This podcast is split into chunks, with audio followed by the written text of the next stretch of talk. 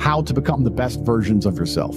Because manhood is exceptionally hard and life is hard. But how you shape yourself will determine how hard it is for you and how miserable it will be. I want everybody here who's watching this, I consider this a matter of social responsibility. I want you to pull up a chair and eliminate all the distractions because I'm going to speak to each and every one of you as if you were my son or a student or someone I'm trying to mentor. I'm going to imagine that all of you know nothing. And we're talking from the complete ground up. I've said this many times in many different iterations on different podcasts, but I want to repeat it again. As a man, there is no easy life. If you're looking for an easy life, you should have been a girl. You made a mistake. Yep.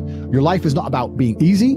Your life is not about being happy. Your life is always going to be difficult. All of the pain you feel, all of the sadness you feel, you're supposed to feel as a man, and you have two effective binary choices. You either go through the suffering and go through the trauma and go through the hardship it takes to be a man of value, or you suffer eternity as a nobody.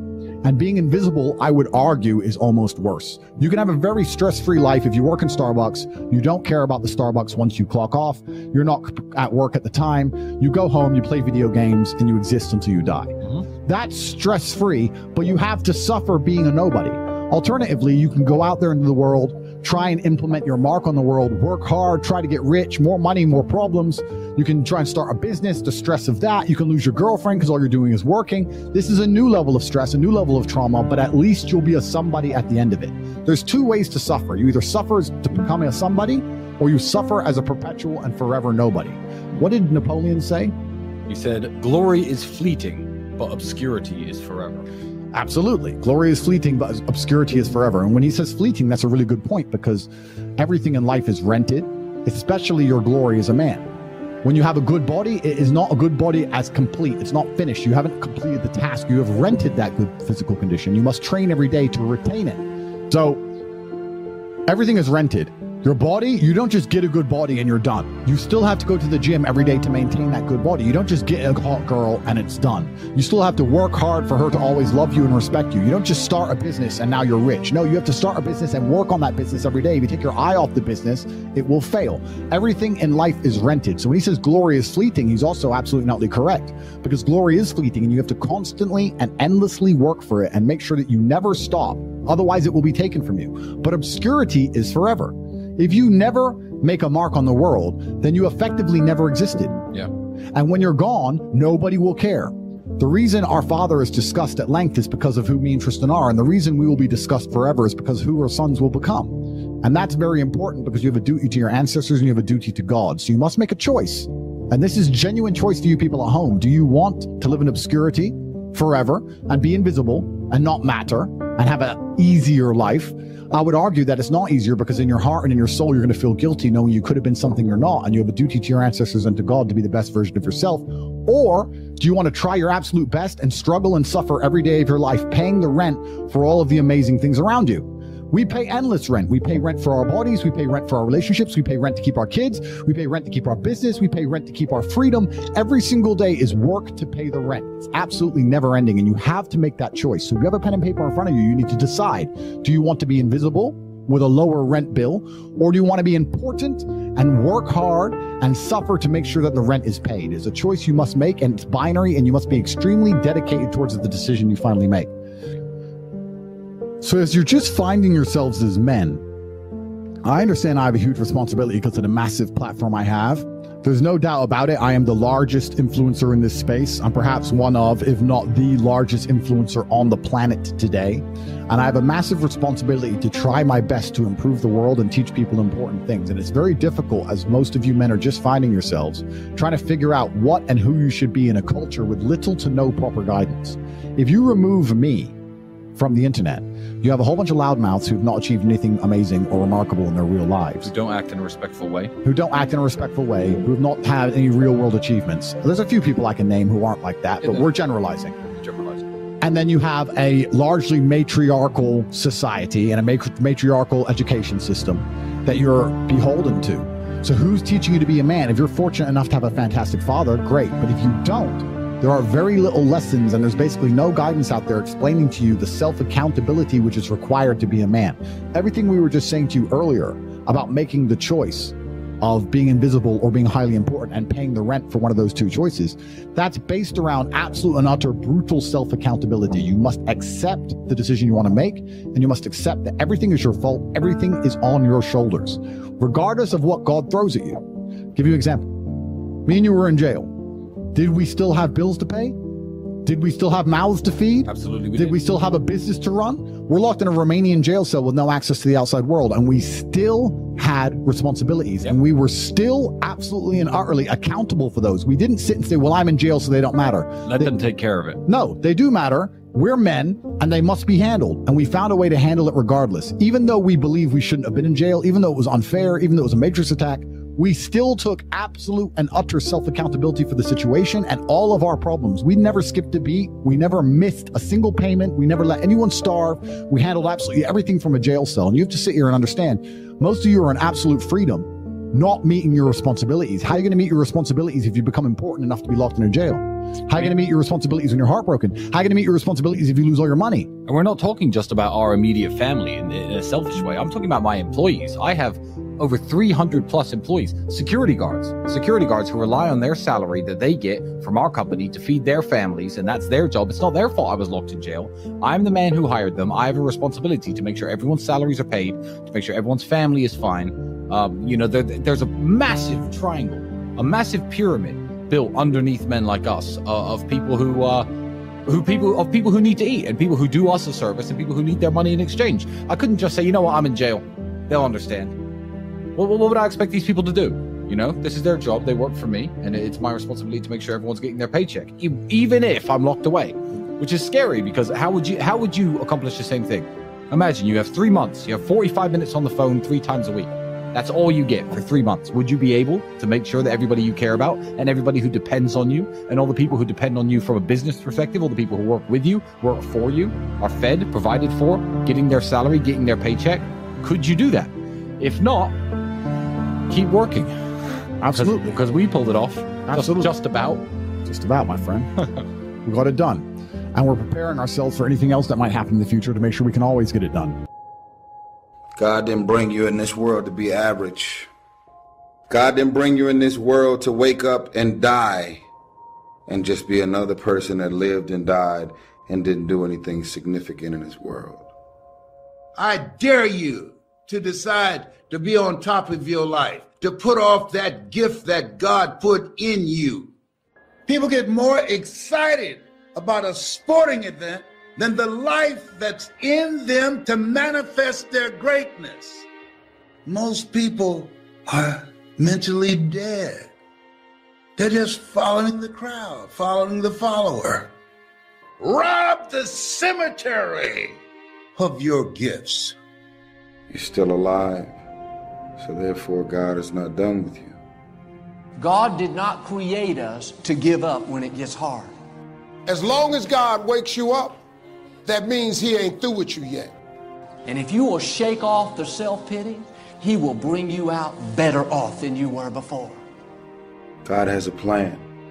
God has things in mind for you beyond anything you could ever imagine. Don't give up on your dreams. Don't go over to a dry place. You wouldn't be alive if God didn't have something amazing in front of you. We made USAA insurance for veterans like James. When he found out how much USAA was helping members save, he said, It's time to switch. We'll help you find the right coverage at the right price. USAA. What you're made of, we're made for. Restrictions apply. You're so consumed with everything that's going on in the world. This is the reasons you haven't figured out your own life yet. You can never figure out who you are if you're consumed in everything that everybody else is and what they're doing and the moves that they're making. Most of y'all have been living a lie for so long that you believe your own lies. You're trying to chase someone else's lifestyle and identity, all while ignoring what God has in mind for you. What are you supposed to be doing? Who are you? What are your gifts and talents?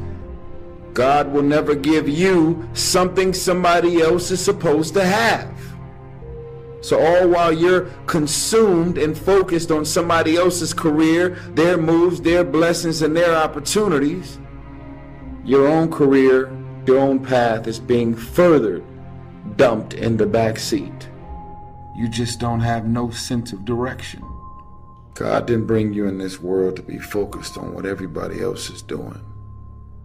It's very easy for us to become duplicates of everything and everybody that's around us. Living up to other people's expectations will drive you crazy. It will make you function in Superman mode until Clark Kent has a heart attack. I'm saying to you, wake up every day and decide that you love yourself enough to commit yourself to you. You're allowing people to make you feel bad about being so blessed. Live your life and make your mark. God put you on this earth to do something significant. These girls ain't going nowhere. These parties, these clubs, this shit ain't going nowhere. There are forces and, and systems designed to destroy your sense of self, to keep you distracted. The devil will show up in many forms to distract you from the focus. The devil is going to send you many obstacles so that you can lose your focus. These are noisy times we're living in right now.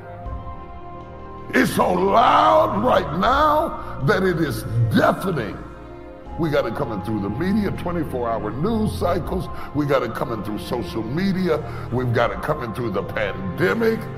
We've lost normal. The noise in your family, the dates to meet, the this to do, the bills to be paid, and you're standing in the middle of so much noise. You live in it, you walk in it, you uh, turn on your phone, and there's somebody you don't even know laying you out about something you don't even understand, and you have to live in the noise.